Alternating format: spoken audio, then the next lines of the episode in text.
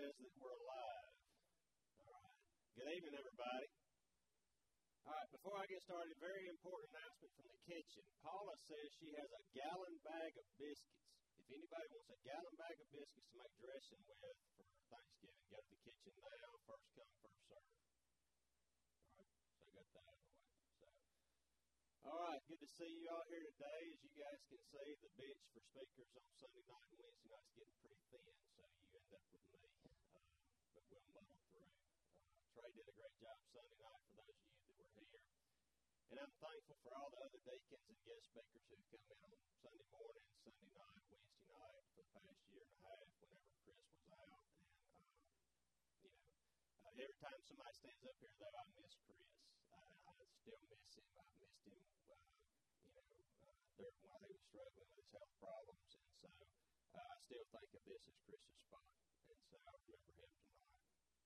Uh, but thank you all for supporting all these speakers and supporting me because uh, you know, they say that God doesn't uh, call the equipped, He equips the called. And some of us are not equipped uh, to do this, and I include myself in that group. But thank you for supporting us and, uh, and still coming back, even though you're stuck with me tonight. All right, if you don't have a prayer list, see Richard. We'll get you one, and we'll go through that. First of all, hospital and surgery. Thankfully, that spot is blank tonight. Anybody have anybody in the hospital? I'll add Trent Forsyth. Some of you guys know him from Maury City. He had an accident in a grain truck, flipped over, crushed pelvis, a brain bleed, uh, some other things wrong with him, he was not doing well the last I heard a couple of days ago. He was really struggling. So Trent Forsyth from Maury City.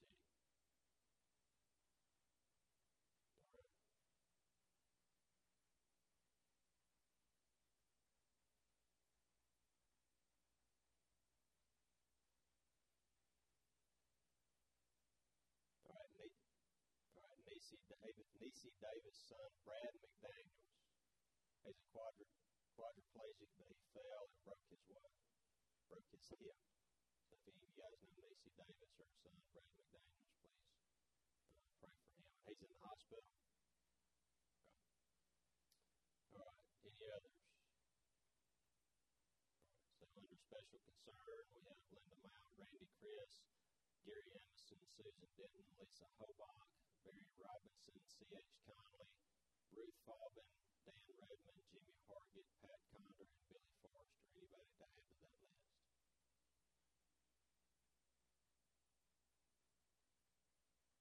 Okay. I saw where Denton had posted on Facebook earlier today. They're looking for a handicap van, not one you don't have to have the controls, but if anybody has a van or knows someone that has a van that can lift a wheelchair into it, they're looking for one of those. But, yeah, well, that's good that Mr. CH is home. All right.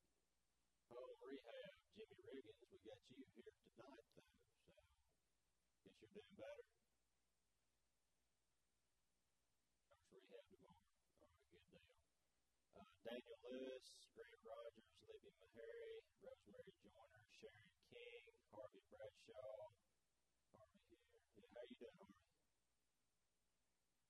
All right, Harvey survived. That's good to hear. Charles Hughes and Kason Orman. Anybody else we need to add to the home rehab list? All right, our Alice Ball, Doug Brasfield, Doris Brasfield, Jane Cornell, Bobby Cates, Rosalie Crawley, Helen Ellman, Patsy Gagnon, Martha Gregory, Carolyn Johnson, Madola Hudson, Nikki Love, Patricia Nolan, Lola Sweat, Hazel Spiegel, Mildred Skelton, Dee Thompson, Dan Williams, Dottie White, Charlie Williams, Mickey Joyner, and Carolyn Burkhead. We remember all of them in our prayers. Bereaved, we have the Susan Rock family. And then I saw today that Casey Nanny passed away. Casey Nanny, our county commissioner from over on Highway 54. Casey Nanny. Casey. Drew Nanny's dad. I'm not sure what happened. I saw on Facebook he passed away.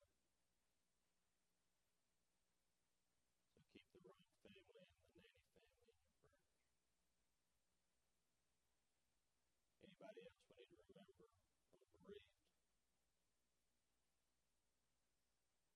All right, then our cancer list is Becky Drace, Caleb Byram, Joe Cole, Mark Lehman, Jenna Jones Hall, Dean Turnage, Hal Revel, Opal Brock, Brenda Wheeler, Annette Cherry, Tina Gustafson, Mildred Mathis, Jim Donald, Sandra Prince, Tracy Perry, Tina Shepard, Kirsten Lott, Jill Kale, Robin McKnight, Terry Logan, who's a friend of Brian's, Kelly Cook, Ginger Austin, and Barbara Chapman. Any updates on any of those we need to talk about? I know Kelly Cook, he's from Crockett Mills, and some of you may know him. Uh, his dad, Kelly Cook, or Donnie Cook, farmed for years. I worked for him when I was younger, but Kelly's having a really rough time. He's got head and neck cancer. They inserted a feeding tube uh, about 10 days or so ago. He's not been able to eat or even hold anything down with a feeding tube, so he's about to stop chemo, I think, and just go with radiation. So please keep Kelly in your prayers. All right, anybody else we need to add to any list? All right, if not, join me in prayer. Heavenly Father, we thank you for this night. We thank you for each and every person who's gathered here. We thank you for the children in the back who are learning about you every day, Lord. Heavenly Father, we thank you for the food that was prepared for us and the hands that prepared it. We ask your special blessing on each and every person we've mentioned here tonight. Uh, certainly Casey Nanny's family, the Susan Rock family, all the rest, uh, the ones that are that need your special touch, your healing. Uh, be with them, comfort them, and give those around them the strength to support them. Heavenly Father, be with us as we get through this service tonight. Lead, guide, and direct us next week. In Jesus' name we pray. Amen. All right. I don't know how long this is going to be. John said at 7 o'clock he's cutting off the feed, so uh, the microphone goes dead at 7. Hopefully it'll be done before then. But I haven't had, I haven't practiced any of this, so we're just going to see how, how it goes. Um, now, when we started a little bit ago, I thank everyone who stood up here and has done this and filled in on night like this. And as I was getting ready to do this myself, I wanted to go back and talk about, or I thought that I wanted to talk about uh, who we are and what we are as a church. And who are we in the church? What is our role in the church? And where are we headed as a church? Uh, the reason for that, I've had some people ask me, on the deacon board, and I've had people ask me, okay, what do we do now? Well, we grieve and we pray to begin with. That's the main thing. Uh, this is still Chris's pulpit, and it will be for a long, long time. But people ask me, and I understand that there's discomfort about what's what's going on in of where we are now. So I just want to talk about what is the church, uh, what is our role in the church, and then where are we going to go now. So that I won't answer all questions tonight because there's going to be many questions going forward, but I'll at least give you hopefully where we've started on the roadmap. We don't have a map yet. There is no secret map anywhere. We're still feeling our way through this, but at least I'll tell you the direction where I think we're headed. All right. Uh, most of you uh, will probably be familiar with what I'm going to talk about tonight. Uh, again, I hope this doesn't take too long, but if you need to take a little cat nap or anything in the back, I will not call on you. Okay? Chris never called on me when he saw me sleeping. I know from being up here now, he could tell I was sleeping back there, and he never called on me, so I won't call on you. But um, anyway, uh, most of you guys will be familiar with this. First, who and what are we as a church? You know, there are many denominations that make up the Church of our Lord Jesus Christ. You know, there are many different names on the on the uh, the church buildings, but the church is Christ's bride. I mean, that's people. We are the people that He's coming back to get at the rapture. And the Baptists aren't the only ones. Out of my First Baptist, we are not the only people He's taking back with Him. He's He's rapturing out His church. So, what does that mean? Where do we fit into that? Uh, basically, we are part of the Southern Baptist Convention. You know, everybody knows that we're a Southern Baptist church. And on the website of the Southern Baptist Convention, it says that that convention is a collection of like-minded churches working in cooperation with one another to impact the whole world with the good news of Jesus Christ. So we're inside that association, and that's what our uh, that's what our part is in the the Southern Baptists. So the Southern Baptist Convention then defines a church, which is what we are, in its Faith and Message 2000. It's on their website. And a church is defined as a New Testament church of the Lord Jesus Christ, as an autonomous congregation of baptized believers associated by covenant in the faith and fellowship of the gospel, observing the two ordinances of Christ, which are baptism and communion, governed by his laws, exercising the gifts, rights, and privileges invested in them by his word, and seeking to extend the gospel to the ends of the earth. Each congregation operates under the lordship of Christ through de- democratic processes. In such a congregation, each member is responsible and accountable to Christ as Lord. Its two scriptural offices are that of pastor, also known as an elder or overseer, and deacon. While both men and women are gifted for service in the church, the office of pastor is limited to men as qualified by Scripture. The New Testament speaks also of the church as the body of Christ, which includes all of the redeemed of all the ages, believers from every tribe and tongue and people and nation. So that's the definition the Southern Baptist gives to a church. So that's us. Okay, we are a congregation of believers baptized. We uh, we uh, keep the ordinance of baptism and communion. We are uh, each and every one individually accountable to Christ. We are not accountable necessarily to the church. We have a direct relationship with our Lord. So, in Matthew chapter 16, verses 15 through 19, I'm not going to read those particular verses, but Jesus tells Peter ultimately that Peter is the rock upon which Jesus will build his church. So, obviously, a church is not a building, it's a person, it's people, it's all of us. Okay? Matthew chapter 18, verses 15 through 20 say, among other things, that there, wherever two or three are gathered, gathered together in his name, Jesus is there with them. So, there's another aspect of the church. We've got Peter is the rock upon which Jesus builds his church, where two or three are gathered together in his name. He promises to be here with us. He promises that he is here with us tonight. Throughout the book of Acts, which you know you have the Gospels, Matthew, Mark, Luke, and John. Next one, Acts, right? There's the roadmap for the church. The structure of the church is set out, and it's referenced through many passages as a group of believers with elders or overseers elected to lead them and with deacons appointed to serve the elders and to serve the church. So you have the office of pastor slash elder slash overseer who is elected by the church body to lead them, and then the deacons are to serve the pastor and the church. So the deacons are servants. Because the book of Acts is where much of the authority for the structure of the church is set out, and when I say the church, I'm talking about the, the, the Christ church.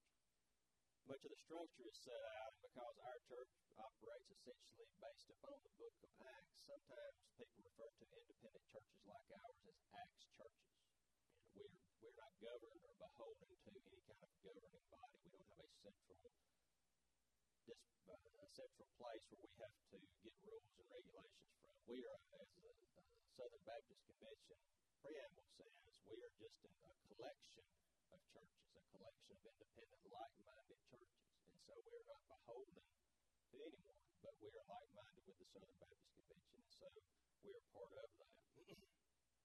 but otherwise, we are independent and self-governing, pursuant to democratic principles. In other words, that's why you have business meetings here we're governed by the democratic process. We vote, and the majority rules. In other words, we don't have someone dictating to us how we worship the Father. Throughout Acts, Romans, and other books of the New Testament, many of which are referenced in this Baptist uh, faith and message. And when I refer to this, if you go to the Southern Baptist Convention, there's a book called, or a document called their faith and message. So a lot of these definitions, they have biblical references at the end. So I encourage you, if you want to do some further reading beyond the scriptures that I'm quoting tonight about what the structure is and where it comes from, please go to do that. Um, so, um, essentially, uh, as I've said, uh, the church is variously described as two or three gathered together in Jesus' name, where Christ promises He is present with us, whose function is to love and support one another, to study the Word of God, to pray, to sing songs of praise, and to proclaim the good news of the gospel to the whole world. Right? Simple as that. And to me, that sounds a whole lot like what First Baptist Alamo is. It sounds like what we do. We are a group of believers who gather together. We love on and support one another. We sing songs of praise. We study the Word, and we go out and we preach it as far as we can get. The other continents, other countries, across the street, across the nation, First Baptist Alamo, I think, fulfills that definition of what a church should be. So, second point, you say, okay, Michael, it sounds like that we're the church we're supposed to be, or at least uh, for the most part we are. We do we try to do, or what we're supposed to do as best we can.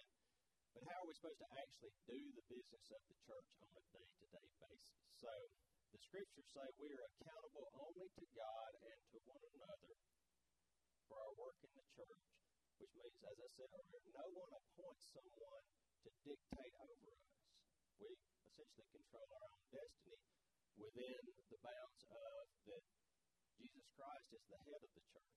He is our leader, and we follow the scriptures um, to do our work. But no one dictates to us what that says. We can open the Bible. Each and every one is directly accountable to having a direct relationship with Jesus Christ. We can each open the Bible. And Chris said many times, you hear someone say something up here that doesn't sound right, go look in the book because that's what he's preaching. And if you didn't think he was preaching the Bible, you could go look it up and find out. But I never had an opportunity. I never found a, a time that I needed to go because every time I take back what Chris was saying, he was preaching the Bible. But that's where that comes from. No one appoints anything to dictate us and tell us what the Bible says. We know, and now we're supposed to go do it. so back to the Southern Baptist Faith and Message definition of the church, it says there are two scriptural offices, that of pastor and deacon. All right. So of course, there's more people that work in the church than just the pastor and just deacons. Okay. There's volunteers that do everything here, that do all kinds of things. But those are not scriptural offices. Those are people using their gifts. So you're using gifts to do your version of what it takes to, for you do the work that the Lord has commanded us to do. So what is a pastor slash overseer slash elder? I'm just going to refer to them as pastor. 1 Corinthians uh, chapter 9, verse 14 says that in the same way the Lord has commanded that those who preach the gospel should receive their living from the gospel. In other words, it's uh, the church's duty to support a pastor financially so that that pastor has time to study the word, to minister to the flock, to do all of the, the leadership um, activities that a pastor who is called to do that ministry should do. So it's a, a church's duty, once you appoint a pastor, to financially support that pastor. Then 1 Timothy chapter 3, verses 1 through 7 say, Here is a trustworthy saying. Whoever aspires to be an overseer, pastor, desires a noble task. Now the pastor is to be above reproach, faithful to his wife, temperate, self-controlled, respectable, hospitable, able to teach, not given to drunkenness, not violent but gentle, not quarrelsome, not a lover of money. He must manage his own family well and see that his children obey him, and he must do so in a manner worthy of full respect. He must not be a recent convert, or he may become conceited and fall under the same judgment as the devil. He must also have a good reputation with outsiders so that he will not fall into disgrace and into the devil's trap. Then 1 Peter chapter 5 verses 1 through 4 says, To the elders among you, which again, are, uh, I'm using that as pastor. So to the pastors among you, I appeal as a fellow elder and a witness of Christ's sufferings, who also will share in the glory to be revealed. Be shepherds of God's flock that is under your care, watching over them, not because you must, but because you are willing, as God wants you to be. Not pursuing dishonest gain, but eager to serve. Not lording over it, not lording over those entrusted to you, but being examples to the flock. And when the chief shepherd appears, you will receive the crown of glory that will never fade away. So those verses, among others, give us the scriptural qualifications of a pastor. So what I'm trying to do is answer some of the questions uh, that's been posed to me. What are we going to do now? This body of believers will ultimately find another pastor, these are the qualifications that the people who are looking for that pastor are going to follow. There is a roadmap. It's already set forth, uh, set out for us. We don't have to come up with a map. So when I said earlier, we don't necessarily have a roadmap. We don't have all the details worked out, but we do have not only the direction we're supposed to go, we have the qualifications already of who we're looking for. All right. Um, and the great thing about this is that we as a church have had the privilege and the blessing of watching a man live this out for the past 23 years in front of our very eyes. So if you want to know what these words in the Bible look like, then you can think about Chris Rigby. No one's perfect. And I'm not saying that Chris was perfect. But we need to find a person that meets this. And I think that, and those people do exist. The people do exist that fulfill these qualifications because we've had one. We not only had one, we've had several over the years. Many of you remember uh, past pastors, probably up to three or four of them, and they've all been great leaders. And so we will find the next person to lead us. But in the meantime, we are still the church, and we are responsible and accounted, accountable directly to God for doing His work. All right, the office of deacon is described in 1 Timothy chapter 3, verses 8 through 12, where the Bible says, In the same way, deacons are to be worthy of respect, sincere, not indulging in much wine, and not pursuing dishonest gain. They must keep hold of the deep truths of the faith with a clear conscience.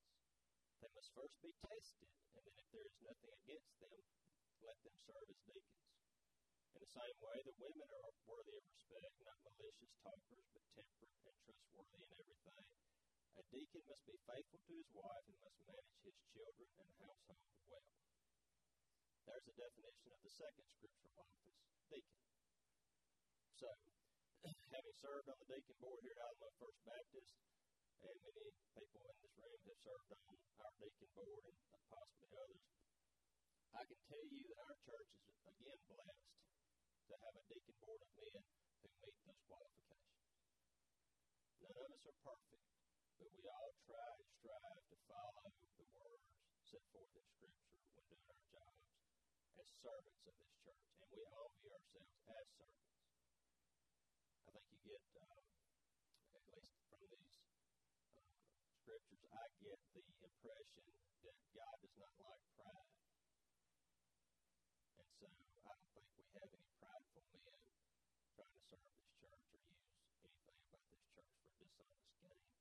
And I'm proud to, to call myself a member of the deacon board of this church. Deacon is a servant to the church and to the pastor, and the deacon body is charged with conducting the business of the church with a servant's heart and in accordance with the scriptures. They are not to be put up on a pedestal. They are not to try to lord over the members of the church, but to humbly do whatever is asked of them to meet the needs of the church family. And like Brother Chris said, if you ever heard him say something that didn't comport with the Word of God, each and every one of the deacons here would say, if you find us doing something that doesn't comport with what you believe a deacon should, we'd like to know. Um, because we all try. But we are all human. We're not all qualified to do the things that we are asked to do sometimes, but we have to become equipped instead of calling the equipped. Sometimes God equips the called, and sometimes if you're in that position, that happens. So we stumble, we fail, but we get back up again, hopefully. so, that brings me to my last point. Uh, the question that I start off with people ask, where, what do we do from here? Where do we go now? Well, the practical part of it is that this Sunday at the deacons meeting is going to be a first round of nominations for a pastor search committee. The pastor search committee will consist of six people. Um, there's no limitation on who can be a member of that committee. We would love for it to be a broad cross section of the church, but obviously there's all kinds of different demographics, so you just can't get everybody, every group represented. But we'd like senior adults, uh, young adults, uh, new new parents, old parents, uh, men, women, uh, long-time church members, brand new church members, but not brand new people to the faith.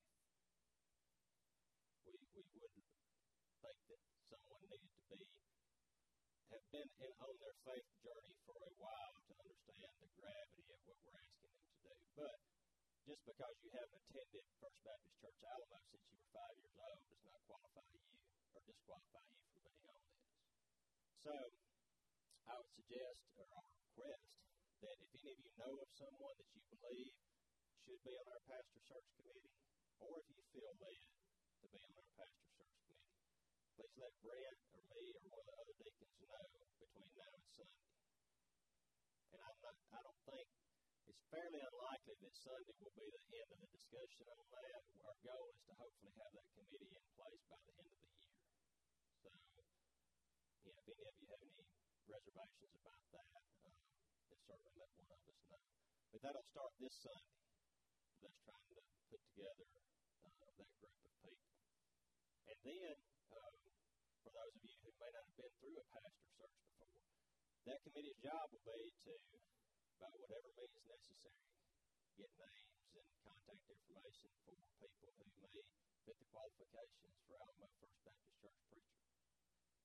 Weed through the resumes, go through interview processes, go listen to sermons, interview people, uh, find references, and at some point, at some point, we don't know when it'll be. It may very well take a while, but there will be one name presented to the church, and that pastor will come and deliver a a test sermon on a Sunday morning and be subject to an upvote or a downvote. It won't be like American Idol. We won't have a month where we have four different pastors come in, and at the end we rank them. If if the pastor search committee and the deacons put forward a candidate, then we believe this is a person who can fulfill the need in the scriptural uh, office preacher to begin with. Again, Chris was right when he said he started out as a preacher, he became pastor. So we'll start out with a preacher, but if the church body feels that that's not the right fit, then the process starts again.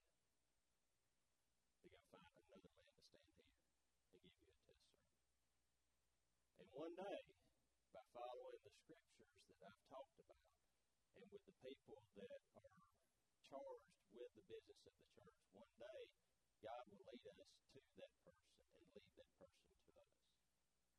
But we do need to be patient during that time. And during the search, obviously, you know, we we won't know when it's time to update someone. We can't get inside of everyone's mind and know, I wish I knew what was going on. Come ask someone. None of this is going to be hidden from anybody. And we want to make that clear that and this is this is just Michael speaking. I'm not here on behalf of the deacons tonight. This is just what God laid on my heart to talk about tonight. We would love to answer any questions that we can, it, but there's going to be some things we don't know. But as the process goes through, the deacons and the, the uh, pastor search committee will absolutely be be transparent with everyone and be glad to let anyone know what's happening. That's really all I have um, tonight. But I just um, I just want to encourage everybody as we go forward through this process. Pray for everyone involved in leading this process. Again, uh, no one is looking for, no one will be looking for uh, fame or to dictate what this church does. Uh, everyone's going to try to do the best that they can. I know all of you will. So support everyone involved in this, but do do get involved yourself. If you feel like there's uh, someone that should be involved, please give a name for consideration. Uh, and even if you're not on the pastor search committee, if someone asks you to ride with them to St. Louis, Missouri to watch a preacher speak, jump in the car and go to St. Louis. Because that may happen. So, as a final word, we're not replacing Chris because you cannot replace the irreplaceable. But the process is about to start, and it's going to be a long one, most likely. And we all need to pull together, support one another, just like the scriptures say. And one day God will lead us to the man that's going to lead us forward. Let's pray. Heavenly Father, thank you so much for this evening. Again, thank you for each person that's this here, the families that's represented here. And Lord, uh, we ask your blessing upon those who cannot be with us tonight. Watch over us as we uh, pursue a search for a new pastor. Heavenly Father, watch over Will and Pam and Kaylee and Brother Chris's family. Continue to give them comfort and strength. Father, give us all comfort and strength we continue to grant prayers. Father, be with us again this week. Bring us back again to your place Sunday. In Jesus' name we pray.